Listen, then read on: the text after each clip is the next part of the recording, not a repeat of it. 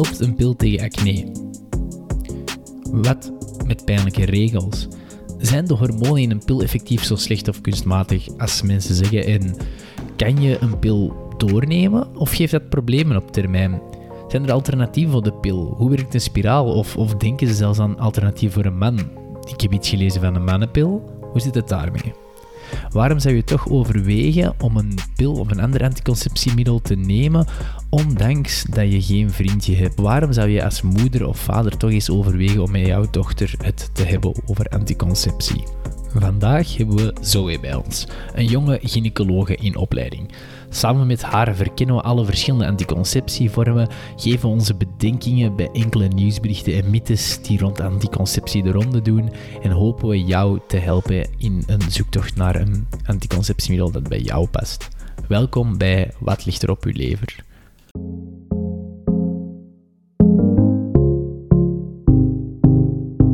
Welkom bij de podcast Wat ligt er op uw lever? Een podcast waar Tim en ik elke aflevering een ander topic rondom gezondheid bespreken.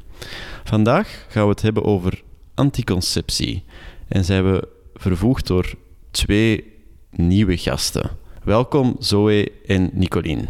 Stel jullie zelf iets voor. Hallo, ik ben Zoe. Ik heb samen met Tim gestudeerd en ik ben nu aan het specialiseren voor gynaecologie. Dus toen dat Tim mij iets vroeg om over anticonceptie te vertellen, zag je dat natuurlijk direct zitten, omdat je dat in het dagelijkse leven heel veel meemaakt. Wij zijn heel blij dat Zoe bij ons wilt zijn, want zij zit in haar assistentenjaren.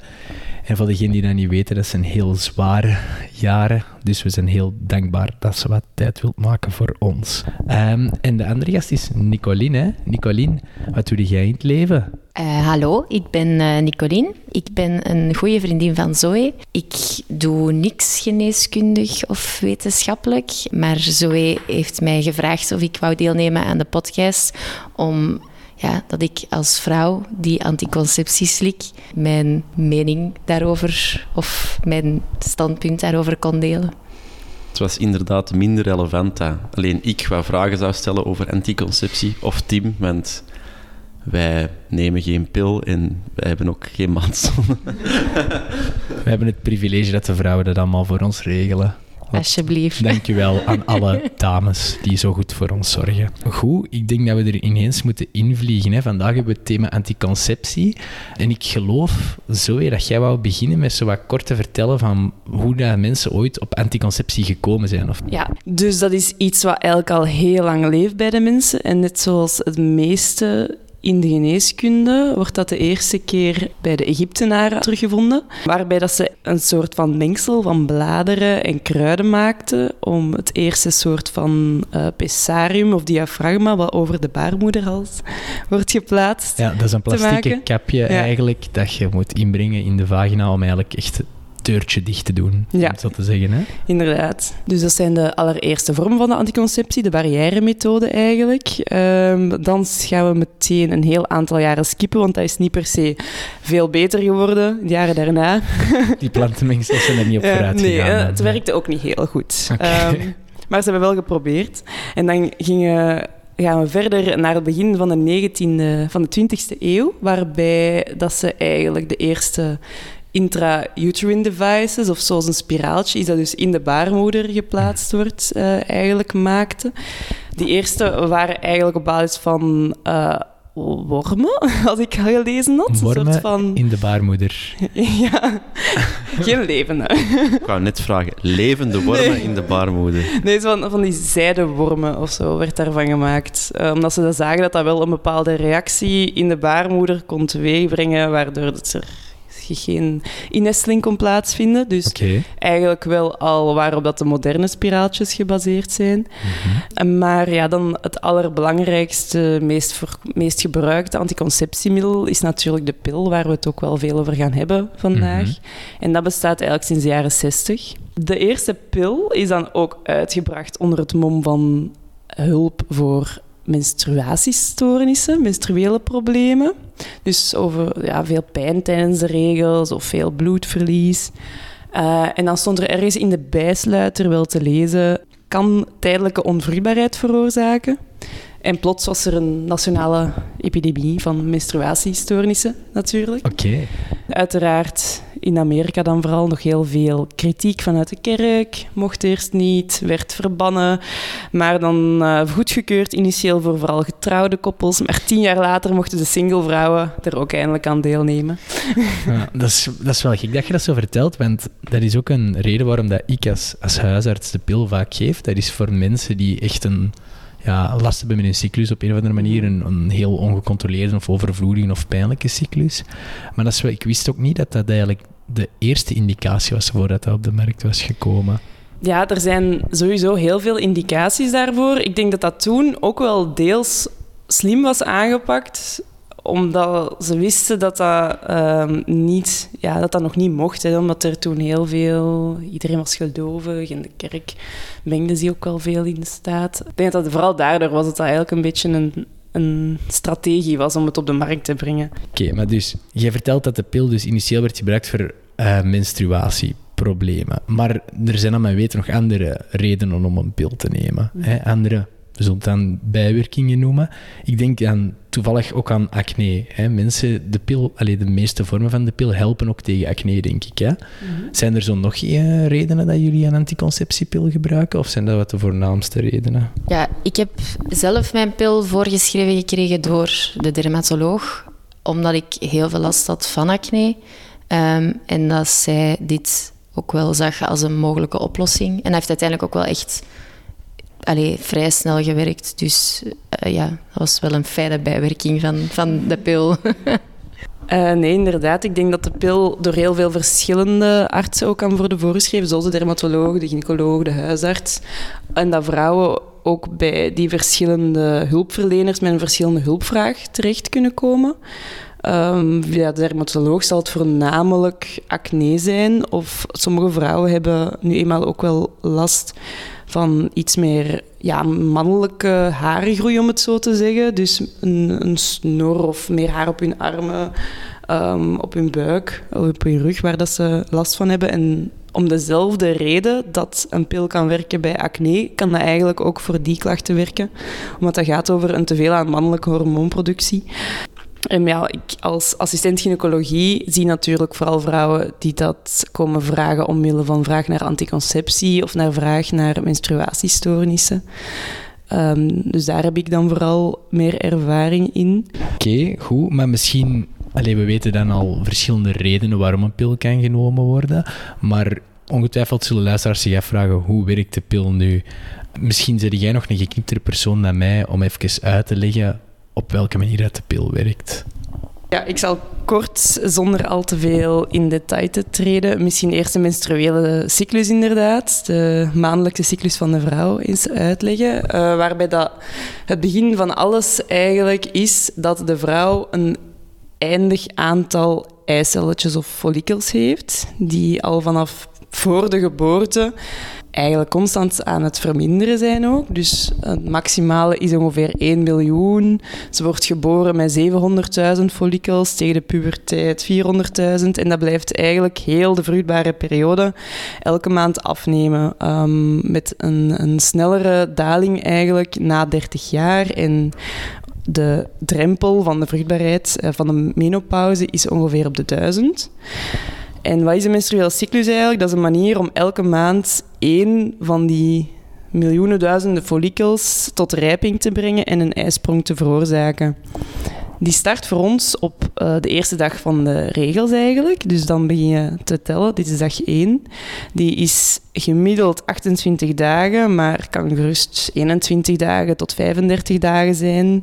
Korter of langer gaat ook, maar dan is de kans iets kleiner dat het een, normale, gezonde cyclus is, waarbij dat er echt een ijsprong kan plaatsvinden. Um, en die start dus op de dag 1 van de menstruatiecyclus. En op dat moment zijn eigenlijk alle hormonen die ermee gepaard gaan staan op een vrij laag pitje. Het is een wisselwerking tussen de hersenen en tussen de eierstokken. En het is dus de bedoeling dat die een soort van wisselwerking op elkaar hebben. Op het moment dat de hormonen laag staan, dus de hormonen van zowel de hypofyse van de hersenen als van de eierstokken, gaat er een signaaltje in de hersenen eigenlijk starten die de follikeltjes gaat beginnen rijpen, die de follikels gaan doen groeien.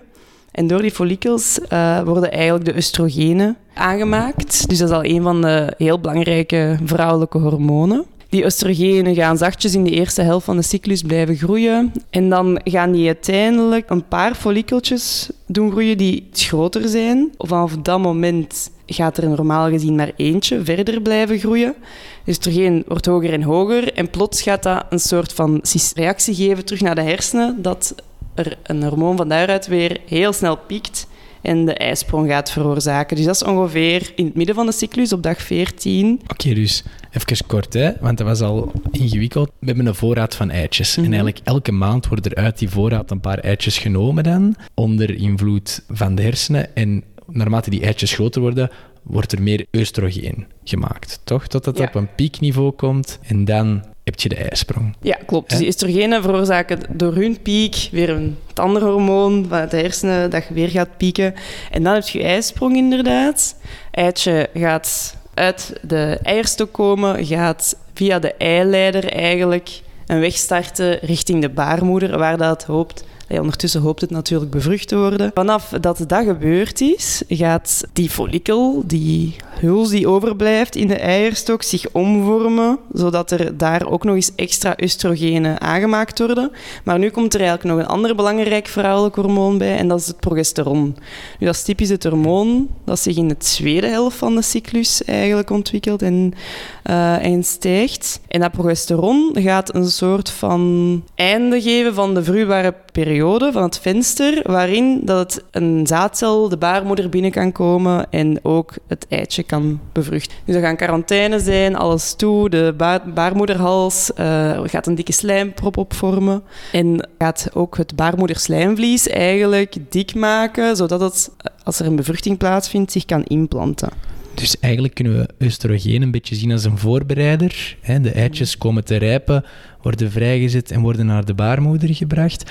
En vanaf dat dat gebeurd is, dat dat eitje daar terechtkomt, Mhm. krijgen we dan de progesteron die eigenlijk zegt van oké, nu gaan we even kijken of dat het eitje bevrucht wordt of niet. En die houdt eigenlijk de rest allemaal een beetje tegen dan dat er geen dubbele zwangerschap is. Zo kunt je inderdaad wel zeggen. Hè. Dus uh, oestrogeen is vooral de eerste helft van de cyclus, Mhm. progesteron de tweede helft van de cyclus. Nu, als dat eitje dan niet, geen zaadcel tegenkomt, als dat niet bevrucht wordt en dat gaat zich niet implanten, wordt dat hormoonsignaal ook niet verder gezet. Mhm. Dus dan op een gegeven moment gaan het oestrogeen en het progesteron naar het einde van de cyclus toe vrij snel dalen. En die daling van de twee zorgt voor het loskomen van baarmoederslijmvlies dat ondertussen dik opgebouwd is en dat dus een bloeding gaat veroorzaken. En dan zijn we weer aan het begin van de cyclus. Oké, dus als er geen bevruchting is, dan vallen die hormonen weer weg, hè, zowel het oestrogeen als het progesteron. En eigenlijk zitten we dan terug in, waar dat je in het begin zei, op de resetfase, waardoor een nieuwe cyclus begint. Was was dat wat duidelijk voor u, Jens, of niet? Dat was duidelijk, maar ik heb daar wel een vraag over. Je hebt nogal sterke wisselingen in... Je hebt momenten dat je heel veel hormonen aanmaakt, dan weer heel weinig. Uitzicht dat ook in gedrag? Of is dat iets dat puur lichamelijk is? Ja, nee, dat was... Dat is een suggestieve vraag. Nee, nee, helemaal, helemaal geen... Het was gewoon puur uit interesse. Ja, hoe uitziet dat dan? Heb je daar, voelde dat lichamelijk iets van? Merkte daar zelf iets van? Of, of moet ik dat zien? Ik denk dat zoals alles met hormonen, dat dat heel individueel kan zijn, vooral. Als je de vraag aan mij persoonlijk stelt, Jens, dan merk ik zelf niet heel veel eh, verschil daarin. Maar misschien dat mijn vriend Ben daar iets anders van gaat zeggen, natuurlijk.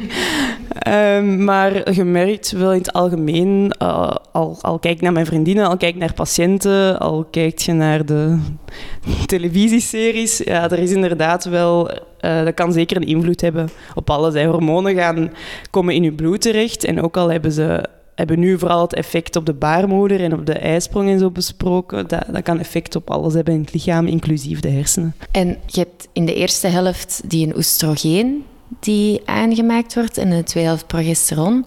Maar zijn er specifieke kenmerken die horen bij het hormoon oestrogeen en bij het hormoon progesteron? Of Ja, die twee hormonen hebben uiteraard andere eigenschappen. En ze zien inderdaad dat oestrogeen dus in de eerste helft van de cyclus, en zeker naarmate de ijsprong komt, dat je misschien iets energieker kunt zijn daarop. Dus dat, die invloed vooral. Ook hebben die beide hormonen invloed op de borsten, die dan wat gevoeliger kunnen worden. Progesteron kan zo dat typische bloatinggevoel, dat je je voor je regels zo wat opgezwollen voelt, veroorzaken. Iets meer vocht vasthouden in zo'n je lichaam.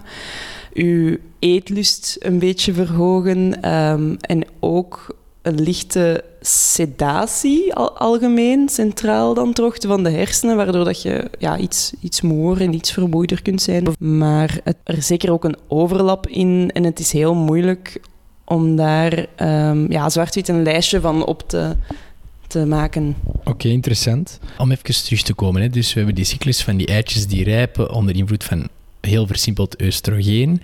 Die rijpen uit. Uiteindelijk schiet er eentje over, dat wordt vrijgezet vanuit de eierstok.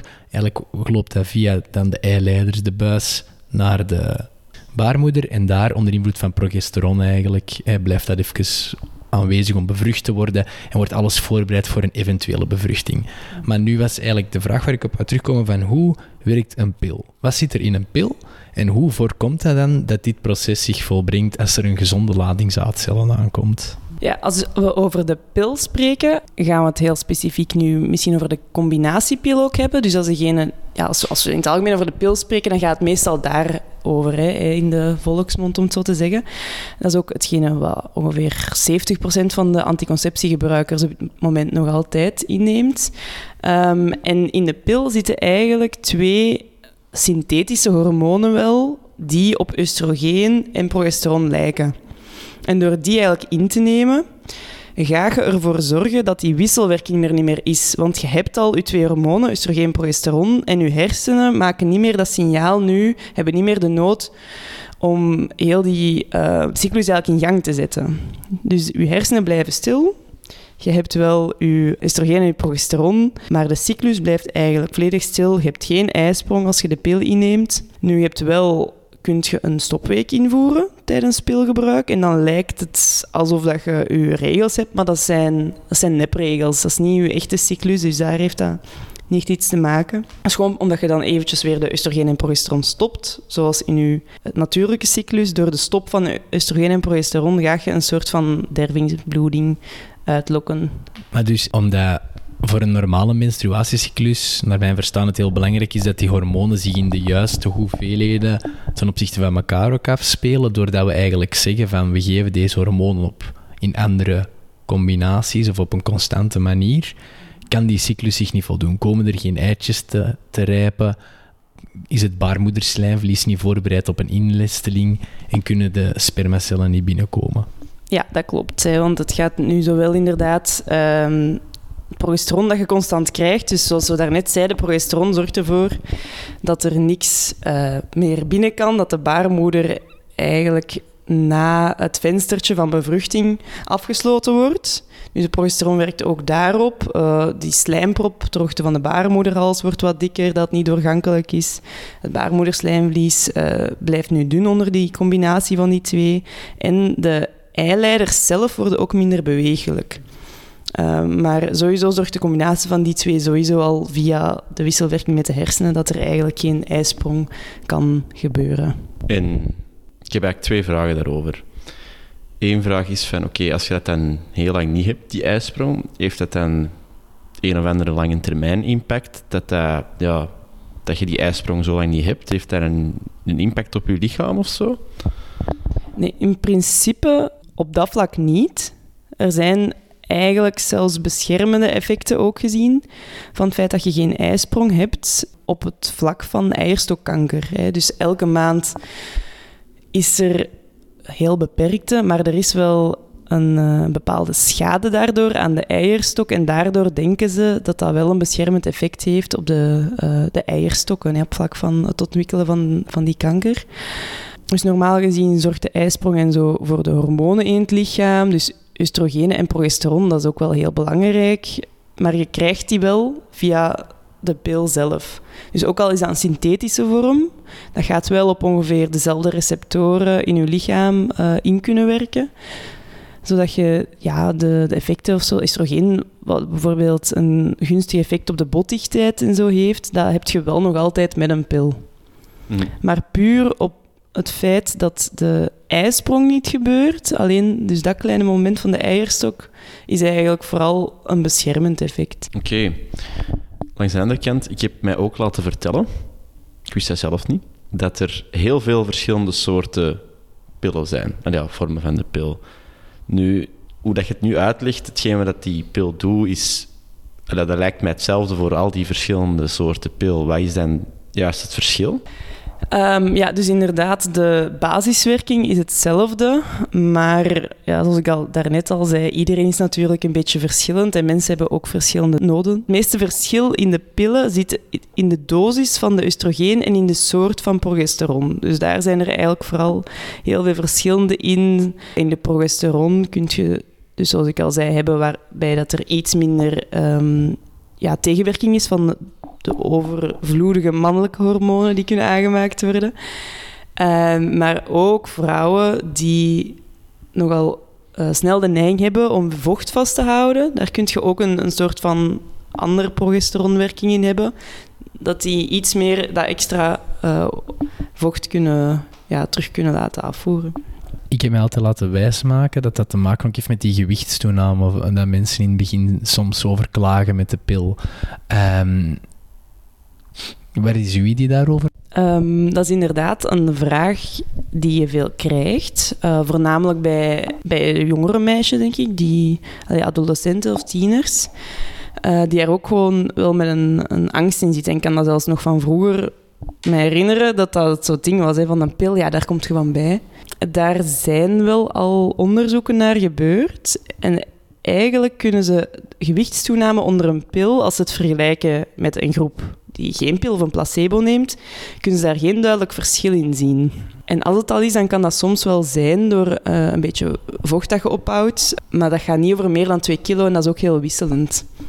Dus ik denk dat mensen daar vooral in geïnformeerd moeten worden. Um, ook ja, als dat zo is tijdens je tienerjaren, helaas komen meisjes wel vaker bij gewoon in de puberteit. Uh, maar dat heeft dan niet per se met de pil te maken. Ik denk inderdaad dat het ook belangrijk is als je daarover denkt om je te laten informeren door ja, een arts of sommige vroedvrouwen zijn daar ook heel hard mee bezig. Um, maar ja, we hebben nu al enkele voordelen aan de pil gehad. Hè. Het kan helpen voor acne, het kan helpen bij menstruatieproblemen, het helpt tegen zwanger worden. Op veel momenten in ons leven is dat ook wel gewenst. Hè, en zoveel meer. Maar er zijn ook wel, denk ik, niet alle nadelen die worden beschreven zijn mythes, denk ik. Hè. Ik denk direct aan het nadeel van dat je de pil niet mag gebruiken, of zeker niet zonder overleg met een arts als je rookt. Omdat dat toch een verhoogd risico geeft in, op bloedklontertjes op die moment. Denk je nog aan andere uh, nadelen aan het nemen van de pil? Ja, dus we hebben het daarnet al kort gehad over dat beschermend effect op vlak van eierstokkanker. Maar er zijn globaal gezien ook wel uh, licht verhoogde risico's gevonden voor andere soorten kanker, zoals borstkanker. Daar is een beetje onduidelijke literatuur over. De ene wijst het wel aan, de andere niet meer. Maar als we alles eigenlijk globaal bekijken, um, moet je wel stellen dat er een licht verhoogd risico is op het ontwikkelen van borstkanker later als je heel lang de pil neemt. Nu, de, dat risico kan ook wel weer verdwijnen als je stopt met de pil. Hè, en met elk jaar dat je gestopt bent, neemt dat risico wel weer af. Dus dat is ook wel geruststellend. Dus het is vooral um, als je zelf een, een persoonlijke... Uh, als je zelf wel eens borstkanker bijvoorbeeld hebt meegemaakt, of als je zelf de diagnose krijgt en je neemt de pil, dan moeten we daar wel mee stoppen. En dan gaan we daarna ook niet meer mee beginnen. Maar mensen die zelfs een, een familiaal risico hebben, of een, een, een moeder of oma die borstkanker heeft, daar hoeven we ook niet de pil van, uh, van weg te houden. Hè. Dus het is ook niet zo hoog het risico dat we daar veel schrik voor hebben. Maar ik denk wel dat mensen dat moeten weten en moeten weten dat er een klein risico bestaat. -hmm. Mijn ervaring met de pil is dat ja, er zijn voor- en nadelen aan. Het is inderdaad iets heel persoonlijk. Ik denk sowieso, laat u niet afschrikken door wat je kunt lezen op het internet als je echt op zoek bent naar een anticonceptiemiddel. En vooral bespreek dat met iemand die je vertrouwt. In de, best een arts dan, denk ik, uw huisarts of inderdaad uw gynaecoloog. Want dat is ook een beetje wat je al direct zei voordat we zijn begonnen. En zo, van, er is niet echt een uniek goed anticonceptiemiddel voor iedereen. Het is zo wat toegespitst Allee, het is heel persoonlijk, de keuze ook. En ik denk dat het best wat je kunt doen is dat je samen het erover hebt met een zorgverlener. Ik wou eigenlijk nog even terugkomen op ehm, het effect van de pil op de cyclus eh, van de vrouw daarnet. Ik heb eigenlijk...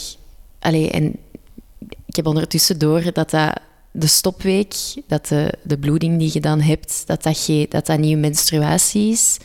Uh, allee, of dat dat, niet, dat dat geen teken is dat je niet zwanger bent. Um, maar ik heb daar wel heel lang mee in mijn hoofd gezeten dat dat wel zo is. Dus dat was altijd een check voor mij van oké, uh, ik ben safe. Maar ik kan me inbeelden dat heel veel andere meisjes en, en, en jonge vrouwen, dat die dat ook nog wel denken. Maar hoe, hoe komt... Allee, zijn er andere manieren waarop dat je het dan wel kunt checken? Of, of, en, en wat is die bloeding dan precies? En ik vind dat gewoon een gek idee dat we dat allemaal in ons hoofd hebben gestoken. Dat die stopweek, als je dan een bloeding hebt, dat je dofies niet zwanger bent. Dat is zo... Ja, hoe komt dat? Ja, dat is denk ik vooral uh, door het feit dat als je je menstruatie in een natuurlijke cyclus hebt, dat dat wel betekent, normaal gezien, dat je niet zwanger bent. En in principe is die stopweek met die bloeding ook iets wat niet nodig is voor de werking van de pil, uh, maar wat mensen wel, wel graag hebben, omdat dat dichter bij het natuurlijke ligt. Maar dat is, ja, eigenlijk is dat gewoon een beetje kwatsch. Ik zou nu toch denken dat er voor veel vrouwen die stopweek nu niet bepaald hoeft, of ligt het aan mij?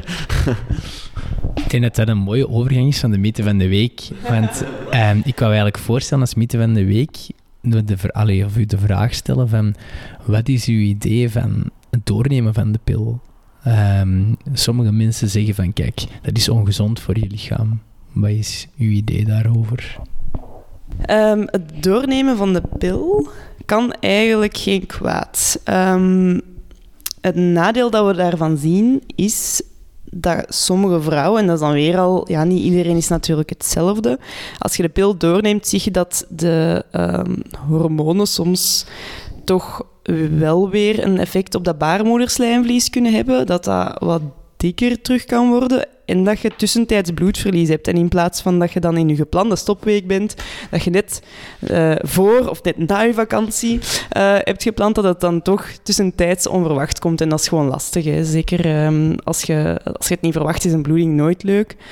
Dus dat is een beetje een nadeel ervan. Maar in het algemeen, oh, op, je, op je lichaam of zo, um, medisch gezien, heeft dat nu niet een heel groot nadeel. Het kan vooral die onverwachte ongemakkelijke bloedingen wel veroorzaken. De nieuwe, nieuwere pillen hebben niet meer een stopweek van zeven dagen, maar gaan eerder richting vier dagen.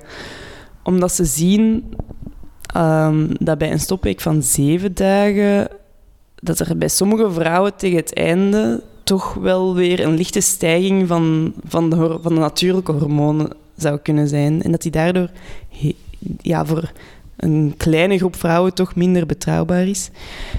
Um, dus daarom zijn ze wel meer en meer naar kortere stopweken ook aan het gaan. Oké, interessant. Maar concreet, als jij de pil gebruikt en je neemt die consequent elke dag in op het juiste moment en je vergeet die niet, dan is de pil wel natuurlijk heel betrouwbaar. Hè? Um, misschien een volgende vraag die ik denk relevant te vinden is: stel je voor, oké, die pil, we hebben dat net allemaal gehoord, maar dat, klinkt toch niks voor mij. Hè?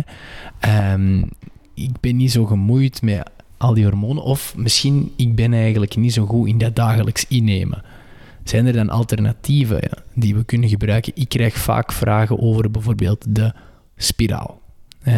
Je hebt daar dan twee vormen in, de koper en de hormoonspiraal. Mij is altijd verteld van de hormoonspiraal aan te raden, maar wat is uw ervaring daarmee? Zo wil je daar een beetje uitleg over geven, over hoe dat de hormoonspiraal dan anders werkt dan de pil? Ja, um, het hormoonspiraal specifiek. Uh, het woord zegt het zelf, dat is een spiraaltje, uh, maar daar zit ook wel wat hormoon op. En het hormoon is dan niet meer die combinatie van die oestrogenen en progesterone, maar is alleen progesteron.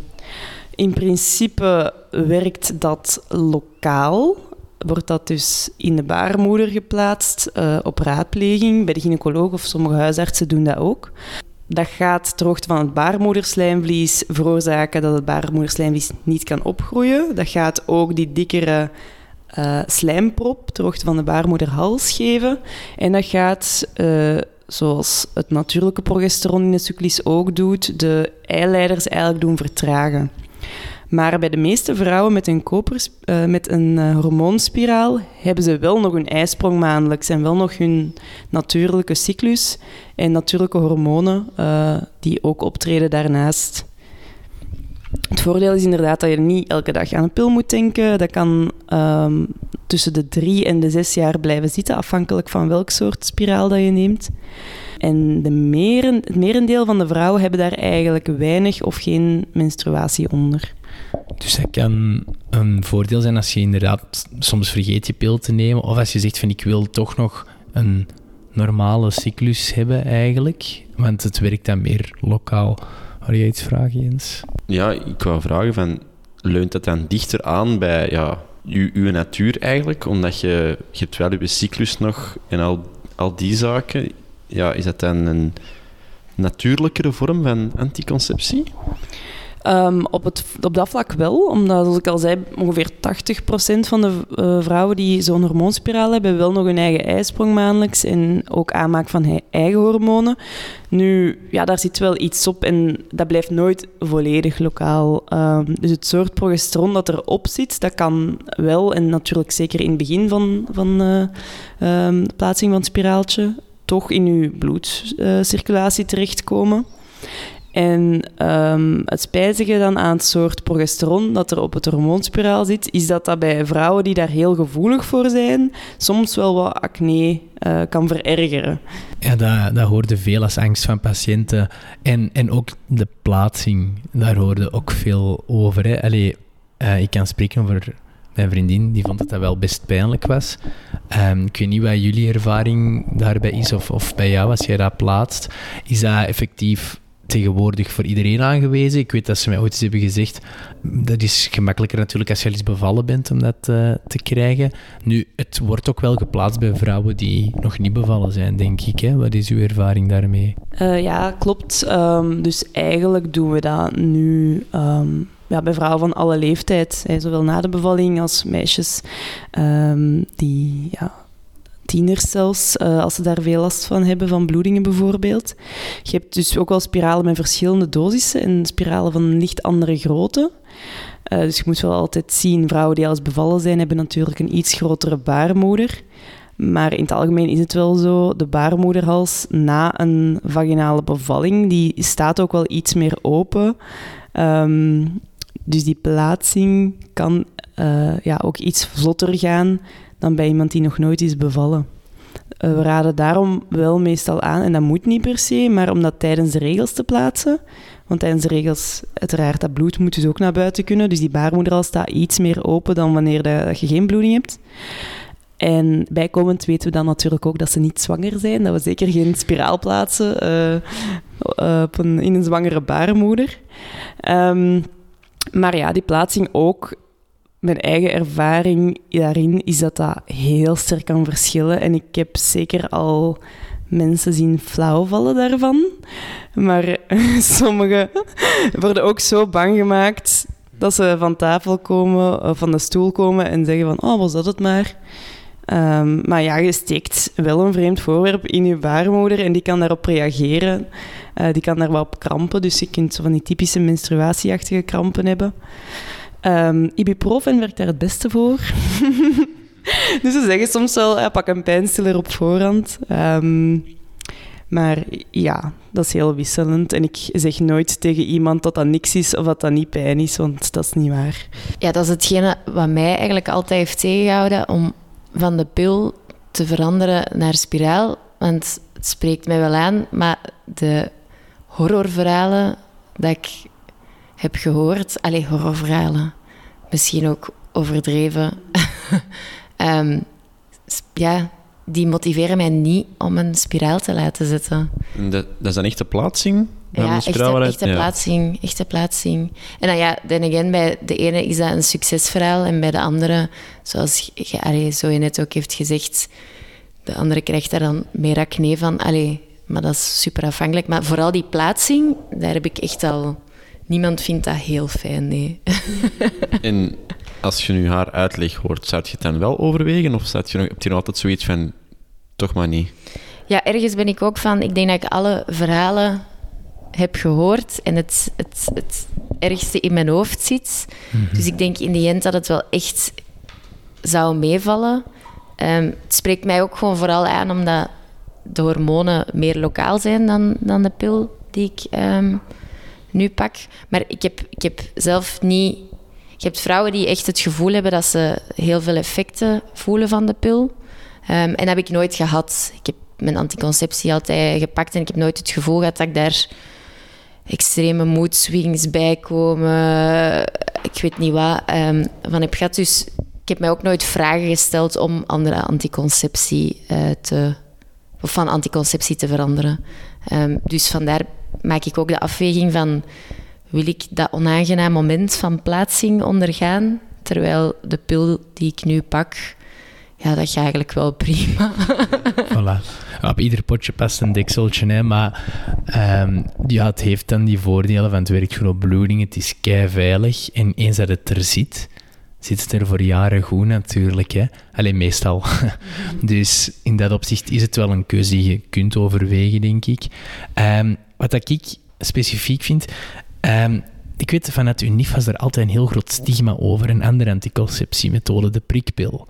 Ehm, misschien kunnen we het daar wat over hebben, want ik denk dat voor het juiste type patiënten, zeker ook patiënten die het financieel heel moeilijk hebben of ehm, ja, andere problemen hebben, kan de prikpil ook een te overwegen alternatief zijn met natuurlijk wel bepaalde nadelen. Wat is uw idee over de prikpil? Zo. De prikpil is, ehm, ja, dat is dus eigenlijk ook alleen progesteron, dus geen oestrogeen, maar dat is een heel hoge dosis. En dat wordt dus inderdaad, daarom dat de prikpil heet, dat is zoals een vaccin, dat wordt in uw arm eh, toegediend, in uw spier. En dan is de bedoeling dat je dat elke drie maanden herhaalt. Dat onderdrukt ook de volledige cyclus, omdat die dosis progesteron zo hoog is, krijgen die eh, de hormonen vanuit de hersenen ook niet de kans uh, om de cyclus weer in gang te zetten. Uh, tijdens dat je die prikpil dus neemt.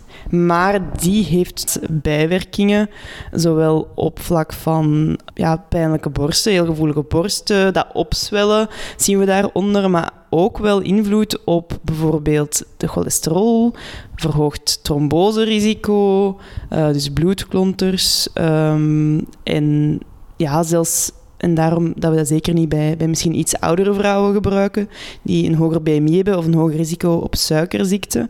Want daar heeft dat ook negatieve effecten op. Um, ja, ik herinner mij nog dat dat bijvoorbeeld werd gegeven aan een meisje die een actieve anticonceptiewens had in tienerjaren, maar die zelf geen geld had van thuis uit. Ook niet in de praktijk waar ik ooit stage heb gedaan. Ik denk inderdaad dat er grote nadelen aan verbonden zijn en alles weer op zijn indicaties en zeker niet een eerste keuze is. Nu, op dat vlak um, is er eigenlijk wel veel anticonceptie dat gratis is onder 25 jaar.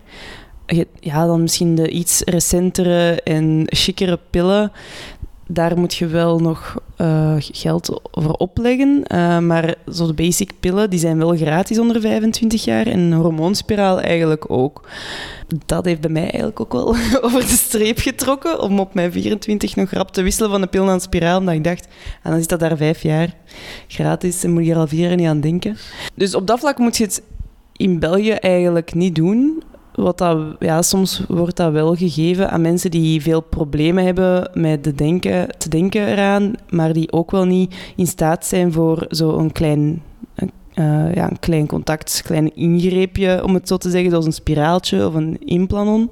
Maar, want ik heb lange tijd een, een, een pil geslikt die allee, best duur was. Ik denk dat dat 120 euro per jaar was. Allee, voor 12 strips denk ik dat dat was. Allee, ik vond dat wel prijzig. Um, maar dan hebben ze mij zo het everyday merk met dezelfde samenstelling van die pil voorgeschreven. En ja, dat, dat was exact hetzelfde, maar veel goedkoper. Dus zelfs na 25 kan de gewone pil Allee, toch ook nog wel vrij goedkoop, afhankelijk van, van welke pil dat je slikt, neem ik aan. Want wat ik ook doe, is... Ik koop mijn pil voor een jaar altijd. Um, en mijn vriend betaalt... Allee, we betalen al tweede helft van de pil. Um, om, ja, dat is een gedeelde kost voor een gedeelde verantwoordelijkheid. Ja, ik wou nog even inpikken. Je zei er juist implanon. Met implanon bedoelen we het hormonale staafje natuurlijk. Hè? Dat is zo precies een beetje lost art aan het worden in mijn ervaring. Natuurlijk, inderdaad, je zegt een klein ingreepje. Maar ik vind het wel fijn dat je dat nu zegt. Jij ziet dat toch ook wel als een relatief alternatief. Allee, als een goed alternatief voor sommige mensen die moeilijkheden hebben met denken aan anticonceptie. Ehm, nee, inderdaad. Het implanon, ik vind dat op zich ook een, een goed alternatief als anticonceptiemiddel. Alleen moeten we de mensen wel echt duidelijk maken dat heeft een niet te voorspellen effect op de menstruatie. En sommige vrouwen zijn daar mega content van en hebben eigenlijk minder bloedingen dan, dan ze onder een spiraal zouden hebben zelfs. Als ze echt twee, drie jaar geen eh, ehm, menstruatie hebben. Maar bij sommigen is dat echt een ramp en heb je weken aan een stuk bloedingen. Uh, en dan is dat wel even spijtig. Dat, je- ja, dat is met lokale verdoving en je moet dat erin laten zitten. En als je het eruit haalt, is het weer onder lokale verdoving. Moeten ze een klein slipje maken met een mesje. Ehm, en moet ze het er weer uithalen. Dat is een beetje het spijtige ervan. Ehm, maar dat ook ehm, is dus een progesteron dat erin zit. En dat onderdrukt de cyclus ook wel. En dat zou voor drie jaar zijn dat dat goed is. En je merkt ook, vrouwen die er goed mee zijn, die komen daar vier, vijf keer voor terug. Jaren achter een stuk. Ehm, maar ja, meestal als ze naar ons komen met de vraag van ik wil iets langwerkend... dan gaan we eerst toch richting spiraal gaan voordat we naar implanon gaan. En die een ingreep is minder, tussen aanhalingstekens, drastisch dan bij een spiraal? Of... Dat is heel verschillend. Hè. Voor vrouwen is dat natuurlijk een grote drempel. Iets dat in de baarmoeder geplaatst wordt, tegenover in de arm, zoals het staafje. Ik denk dat dat puur het idee alleen al is dat verschilt. Dat sommige vrouwen dat gewoon minder erg vinden in hun arm. Ook al is dat wel onder lokale verdoving en, en gaat daar een hechting op en zo. Maar ja, ik denk in sommige gevallen dat het vergelijkbaar te noemen is. Ehm, pijnlijk is het staafje niet echt. Alleen de prik van de verdoving voelt je, zoals bij de tandarts. Hm. Ehm, sommigen vinden dat vies, dat ze dat soms zo wat voelen onder hun huid.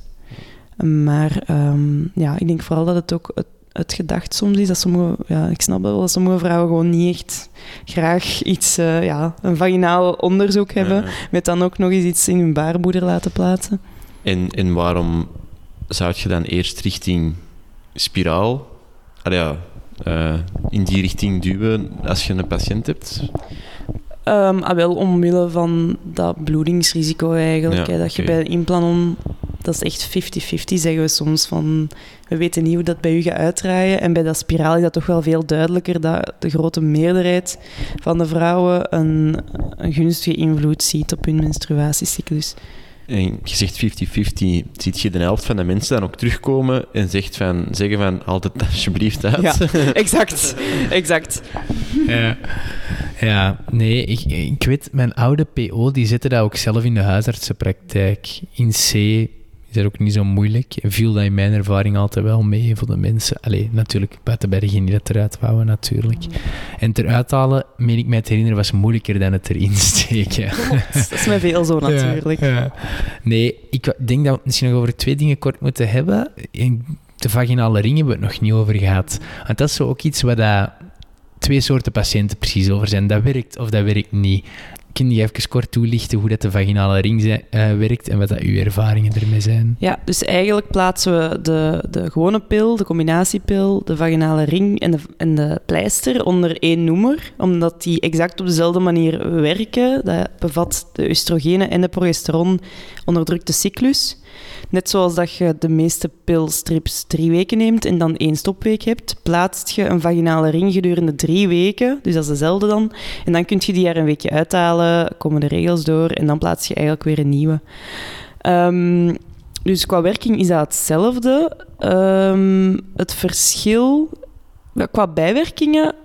Je zegt dat dat, bij sommige mensen minder goed werkt, maar qua Nee. bijwerking is dat eigenlijk wel gelijkaardig ook. Ja, nee, ik, ik ehm, bedoel dat sommige mensen dan praktisch vinden dat valt uit en zo van die dingen in het toilet. Of gevoeld dat, ja, of, of eh, gevoeld ja, inderdaad. Ja, nee, want wat mij ook altijd bij de vaginale ring um, bijblijft, is hoe duur dat, dat is relatief.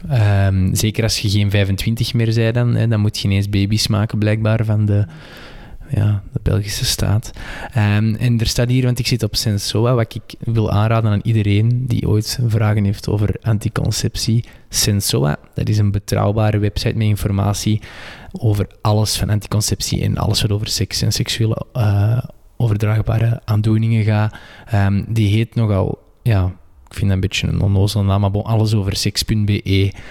Um, maar ga daar zeker naartoe, daar kun je betrouwbare info vinden over eender wat dat u bijblijft van vandaag.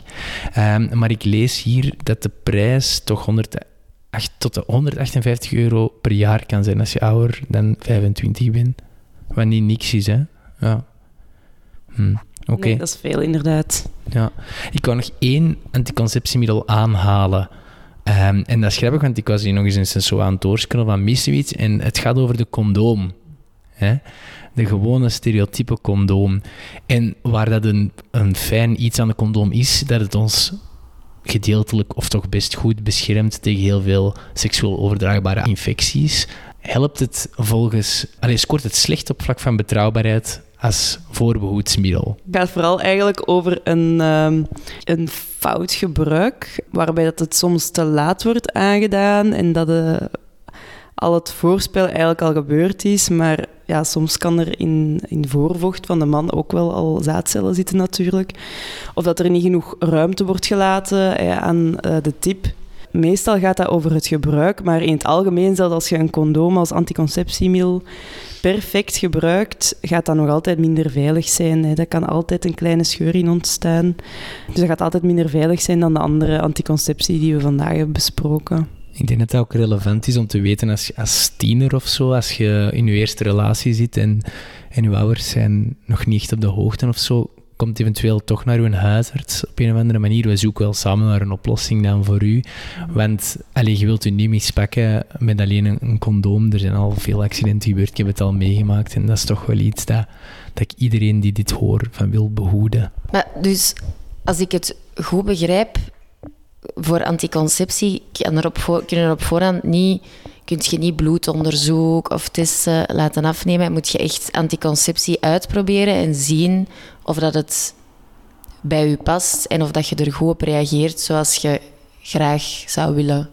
Een beetje wel, maar ik denk wel dat het moet starten met een uitgebreid gesprek over je eigen noden, je eigen wensen over de verschillende soorten die er bestaan en dat ze daar heel goed over geïnformeerd moeten zijn en ook ja, de mogelijke bijwerkingen en wat aanvaard je als patiënt of als vrouw ook van mogelijke bijwerkingen. Dus ik denk dat daar al mee moet starten uh, en niet misschien hoe dat bij ons, ik merk toch in de vriendinnengroep, vaak start van uw moeder pakt u mee bij uw eerste lief, want die moet op de pil. um, maar ja, dat je daar ook gewoon over geïnformeerd wordt. Dat is denk ik het allerbelangrijkste. En dan kan het nog zijn dat het soms een beetje trial and error is, dat je een keer wisselt naar iets anders en merkt dat dat toch beter is. Um, maar inderdaad, op voorhand weten we niet altijd, is bij u die pil het beste of is bij u toch eerder een ring beter? Het is, uh, ja, het is iets heel moeilijk. En als arts, oké, stel iemand kiest of je komt in samenspraak, beslist je van oké, we gaan voor de pil. We hebben het er juist al gezegd, er zijn er zoveel verschillende. Kun je dan op die moment wel al zo zeggen van ah, eerder die richting of meer zo? Of is dat echt gewoon puur ja, mm een basispil kiezen en daaruit vertrekken? Ja, meestal begint je inderdaad aan... er zijn een paar producten waarbij dat je je als huisarts of gynaecoloog of eender welke arts die medicatie voorschrijft en, en, anticonceptie voorschrijft. Er zijn een paar producten, denk ik, waarmee dat jij moet leren uh, werken. Dat je niet gewoon random altijd eentje kiest. Um, maar er zijn inderdaad heel veel gelijkaardige pillen. Hè. En of je dan nu niet die ene of de andere gaat voorschrijven, dat gaat normaal gezien niet heel veel verschil maken. Um, dus dan begint je meestal aan natuurlijk ook een, een, zo laag mogelijke dosis als dat gaat. Als je merkt dat uh, de patiënt of de vrouw in kwestie inderdaad al heel veel last heeft van acne of zo, ga je misschien eerder een progesteron kiezen dat daar vooral op werkt. Dus het is weer al een beetje afhankelijk van de specifieke nood van de patiënt. En dan zou het kunnen zijn dat je voor die soort patiënt denkt, ah ja, er zijn eigenlijk tien verschillende pillen mogelijk. En dan pakt je eentje die je gewoon zelf goed kent. Want uh, mijn vriendin die is de pil beginnen nemen omdat ze last had van uh, ja, menstruatiestoornis. Uh, ja, hoe kunnen jullie moet zeggen? Is dat juist dat dat zo zeg? Die had last van haar menstruatie. En die is heel vroeg, op vroege jonge leeftijd, de pil beginnen nemen omwille van die reden. En dus niet omdat ze geen kindjes wou. Um, en die, is, ja, die neemt een hele lichte pil. Maar wat houdt dat dan net in, een hele lichte pil? Is dat dan een, een lage dosis van hormonen? Of? Ja, dat heeft eigenlijk vooral te maken... Alleen, meestal zeggen ze dat toch over, over de uh, dosis van het oestrogeen. En je kunt daar wel in variëren. En meestal, als het dan zo een pil is die dan bijvoorbeeld 20 of 30 of 50 achter staat in de naam. 20 gaat dan over de lagere dosis van uh, oestrogeen. Als ze daar goed onder is, als ze daar geen tussentijds bloedverlies en zo onder heeft, is dat prima. Um, sommige vrouwen hebben toch nog tussentijds bloedverlies dan onder de pil. En daar moeten we soms naar een iets hogere dosis van het oestrogeen gaan, bijvoorbeeld. Dus dat heeft daarmee te maken. In dat tussentijds bloedverlies, dat wil dan zeggen dat u ja, ergens in uw lichaam uw eigenlijke cyclus nog wel een beetje aan het werken is, of dat vanuit je hersenen toch nog... Nee, dus dat heeft niks te maken met um, het risico op een ongewenste zwangerschap ah, ja, of zo, of onverwachte zwangerschap. Dus dat is puur, ja, soms je oestrogeen en je progesteron moeten je baarmoederslijmvlies eigenlijk een beetje in evenwicht houden. Als je een heel laag progesteron hebt, dan kan soms um, ja, door dat onevenwicht je baarmoederslijmvlies eerder zo dun en fragiel worden dat het daarop begint te bloeden. Dus dat gaan meestal ook niet heel spectaculaire bloedingen zijn, maar eerder zo van die lastige, onverwachte uh, kleine bloedingen die een paar dagen wel kunnen uh, aan, uh, aanhouden. Maar dat heeft niks te maken met de werking van de pil op de eierstokken of de werking op vlak van de anticonceptie. Interessant. je, je sprak er net over ongewenste zwangerschap. Hè? Um, stel je voor, um, we hebben onze pil niet goed ingenomen of we nemen geen anticonceptie en we hebben toch een onveilig seksueel contact gehad. Hè? Buiten even bellen naar uw arts en even kijken van wat kunnen we best doen? Hè? Want niet één pil vergeten is niet altijd het einde van de wereld, maar je moet het altijd wel bespreken, is mijn idee erover. Maar bon, stel je voor, er is een risico op een ongewenste zwangerschap. Er bestaat ook zoiets als noodanticonceptie. Hè? Ja, uh, noodanticonceptie bestaat uh, ook onder een paar vormen eigenlijk. Je hebt de typische morning after pill. Uh, maar dat is eigenlijk een overkoepelende term voor twee soorten van uh, ja, noodanticonceptiepillen. Waarbij er eentje een hogere dosis van progesteron is, dat je in één keer neemt. Maar dat is wel alleen maar nuttig um, als je ijsprong nog niet heeft plaatsgevonden en als zo dat, het hormoon dat, dat net voor de ijsprong moet pieken ter hoogte van de hersenen, als dat ook nog niet aan het pieken is. Um, dus dat is wel altijd belangrijk om te weten waar dat je ongeveer in je cyclus zou zijn.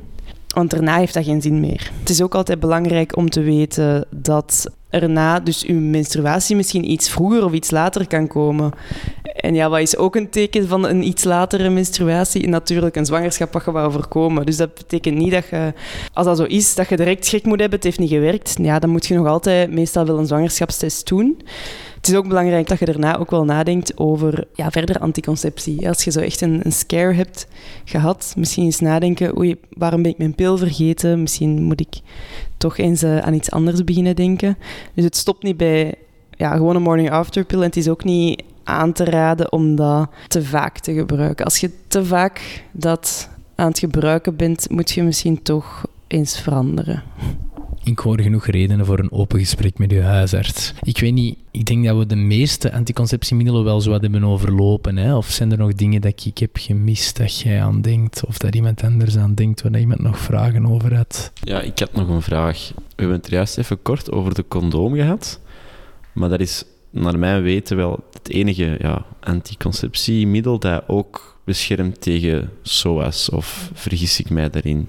En buiten misschien de vaginale ring ook? Uh, nee, dat klopt. Dus het condoom is het enige wat tegen de meeste SOAS inderdaad beschermt. Dan moeten we misschien ook nog iets kort over het koperspiraal zeggen. Omdat dat ook uh, een van de enige anticonceptievormen is wat geen hormonen bevat. En dat werkt dus ook zoals het hormoonspiraal uh, lokaal droogte van baarmoederslijmvlies gaat dat een reactie veroorzaken waardoor dat er geen eicel kan implanten. En dat is ook een heel betrouwbaar middel. Nadeel daarvan is dat meeste vrouwen daar eerder een toename van bloedingsdagen en bloedingsvolume in zien. Dus ook weer niet top. Maar sommige vrouwen die geen hormonen mogen, die daar een medische reden voor hebben, ja, kunnen natuurlijk niet anders. En waarom heet dat een koperspiraal? Uh, omdat daar eigenlijk een heel dun draadje van koper om zit. Dat ziet er niet uit als een spiraal, maar een soort ankertje eigenlijk, een T-vormig ankertje. En daar rond, rond dat stukje plastic, zit dus echt een koperdraadje, zoals dat we het kennen van, uh, van, van iets anders, ja, omgewikkeld. Wou, ik wou zo niet de domme vraag stellen van, is dat echt van koper? Als dat dan niet was, dan had dat zo gênant geweest. Maar, dus ik heb het, het op een veilige manier gesteld. Voilà. Jij hebt na al die episodes al het nodige tact in je vragen ingebouwd. Knap gespeeld. Nicolien, wou jij nog iets vragen? Want... Ja, merci Zoe voor het goede overzicht en alle anticonceptie dat wij als vrouw kunnen pakken of laten steken of whatever. maar hoe, ver, hoe ver staan wij met, met anticonceptie voor, voor mannen? Kunt je daar misschien nog iets kort allee, iets over zeggen? Want ik heb een heel simpele uitleg gekregen dat bijvoorbeeld mannen wel een tijdelijk, dus terug te draaien knipje kunnen. Ja, zie, voilà. Mhm. ik, ik, zie, ik zie Tim al half en half knikken, dus ik weet niet of ik dat juist heb gehoord. Maar ik weet niet, misschien daar meer over, want ik vind dat wel ook iets heel interessants om, om naar te kijken en toch ook iets dat heel opkomend is. Um, nu, ik denk dat Tim meer mannen behandelt dan ik. dus ik ga eens naar hem kijken. Ik ken daar eigenlijk niet veel over. Ik weet dat er inderdaad op vlak van mannenpillen zo wat experimentele onderzoeken lopende zijn, wat bij muizen werkt. Uh, maar dat dacht ik, staat nog niet heel ver. Maar misschien weet jij daar meer over. Nee, inderdaad. In mijn ervaring ook niet. Het enige wat wel regelmatig wordt gedaan, is dat heel lieve en solidaire mannen eigenlijk de verantwoordelijkheid nemen dat ze zouden moeten, vind ik. en op een bepaald moment zeggen, als de kinderen er geweest zijn en, en ze zijn echt zeker van, oké, ik wil geen kinderen meer, van inderdaad een vasectomie te doen, hè, waar ze eigenlijk gewoon de zaadleiders van de mannen doorhalen. En afsluiten. In theorie kan dat, zoals je zegt, Nicolien, wel hersteld worden, maar zo'n dingen zijn nooit 100%. Um, ehm, dus je mocht daar ook niet van uitgaan. Urologen zeggen dat ook altijd, van je moet echt wel 100% zeker zijn. We kunnen niet garanderen dat als we die terug aan inzetten, dat het allemaal gaat marcheren. Dus in dat opzicht, zet daar niet te vlug mee, maar overweeg dat wel. Dat is, en nu, als vrouwen kunnen doorstaan om een spiraal te zetten, moeten wij als man toch ook wel kunnen doorstaan om een vasectomie te doen. Dat is onder lokale verdoving vaak. Dat is iets van twee keer niks. We moeten onze verantwoordelijkheid ooit nemen, hè Jens? Of niet? Juist. Hij roept dat juist. maar dus dat is niet dat is niet iets dat gedaan wordt van we zouden dat tijdelijk willen doen. Allee, dat wordt niet. Dat is echt nadat er kinderen. Ja. of als ze zeker zijn dat er geen kinderen. Ja, dat is een heel, heel eigenlijk. Eigenlijk wordt het een beetje gemaakt als een definitieve beslissing. Okay. Maar ik ben zeker allee, um, voorstander van verder onderzoek naar die pillen voor mannen en zo. Maar op heden denk ik dat er ook geen op de markt zijn met een reden. Hè. Uh, ze zijn nog niet genoeg onderzocht en gekeurd. Um, Hebben jullie het gevoel vanuit jullie geneeskundige achtergrond en opleiding dat daar zijn ze gemotiveerd om daarachter te zoeken of zijn ze daar pretty lazy naar? Ik ben, geen politieker. Ik ben een huisarts. Ik weet niet wat weet, denkt jij zo? Ja, ik, ja, ik ben vooral bezig inderdaad met vrouwelijke anticonceptie, puur omdat ik een gynaecoloog ben. Misschien moeten we de volgende keer een uroloog ook mee aan tafel vragen um, om daar iets meer. Maar ja, ik weet het niet, misschien historisch gezien dat er iets meer uh, onderzoek naar de pil en vrouwelijke anticonceptie uh, gebeurt, omdat dat het langste bestaat en omdat mannen misschien niet altijd denken. maar het is wel een tendens die aan het veranderen is. Hè. Als we kijken voor baarmoederhalskankervaccins en zo, we zijn wel meer die scope aan het verbreden. Dus ik kan mij 100% inbeelden dat er binnen nu in de 20, 30 jaar toch ook iets voor mannen op de markt gaat komen. Dat meer naar mannen gekeken ja. Maar ik moet inderdaad ook wel eerlijk toegeven dat zelfs moest er een mannenpil zijn, dat dat inderdaad wel een controle is dat je uit handen moet geven. Dat dus ook. dat is, allee, om het dan even gewoon... Om daar nog eens even over na te denken, weet ik inderdaad niet of dat, moest er een mannenpil zijn, dat ik dat per se Zou, willen zou of, toevertrouwen Ja. aan mijn partner. Dat hij, Oké. ja, ik weet niet, Dat snap het lot ik. draagt Dat snap ik. van eh, iets Maar- dat ik uit... Allee, waarvan... Ja, ja, ik vind wel vooral ik de gevolgen van moet dragen als, dat, als dat misloopt. Maar het zou een fijne compromis zijn dan in de tussentijd inderdaad dat wij de helft betalen of zo. Hè? Of, allee. Mhm. Eh, ja, en allee, los daarvan, want nu zijn we weer aan het spreken over de pil en zo, alsof dat het alleen voor anticonceptie is. Maar ik zou zelfs al zou er een mannenpil zijn, nog altijd wel graag iets hebben om mijn regels een beetje te kunnen timen of minder bloedverlies en zo te hebben. Dus eh, sommige mensen minder acne inderdaad. Dus er zijn veel redenen om voor anticonceptie te kiezen, buiten alleen die, die vruchtbaarheid. Ja, ik heb vroeger zelf ook superveel last gehad van acne, dus dat misschien ook wel tof geweest als ik te veel had kunnen nemen, maar... maar ik- Arme. nooit getest. Jullie worden weer al benadeeld. Ja, ja, voilà. Nee, dat is te lachen, want ik heb wel pillen gekregen voor mijn acne. Ah, ja. Die ook, die, die ook werkte. Ja, daarover meer in een volgende aflevering. Ja, voilà. Goed, op deze noot gaan we afsluiten. Voor we stoppen, ons favoriete segment van de week. We, met deze week een licht andere naam. eh, de tips van Zoe. Zoe, zit jij wat voorbereid? Heb jij tips van de mensen? Algemene, like, allez, take-home messages over anticonceptie. Eh, ja, dus de eerste tip is: ga in gesprek met uw huisarts of gynaecoloog of dermatoloog, eender welke hulpverlener die inderdaad u kan helpen met uw zoektocht naar anticonceptie. Laat u informeren. Eh, als je met zorgen zit, spreek ze ook uit, want eh, er komt van alle informatie langs alle kanten naar u toegezweerd soms. Ehm, spijtig genoeg op school niet heel veel. Nee, veel te weinig. Ja, maar via sociale media tegenwoordig, ik denk dat iedereen zowel links en rechts daarvan ziet passeren. Sensoa. Ja, Sensoa, inderdaad. Wel doen. Heel goed. Ehm, neem niet zomaar alles aan van wat je in een podcast hoort. Eh, niet... Ai, ai, ai, anti-reclame. Nee, ja, ik wil gewoon dat het echt een individuele beslissing moet zijn. Dat je nu niet ook niet denkt, oh ja, dat klinkt goed voor mij, dat ga ik eh, proberen. Maar ga nog altijd eh, voor je eigen noden naar je eigen dokter.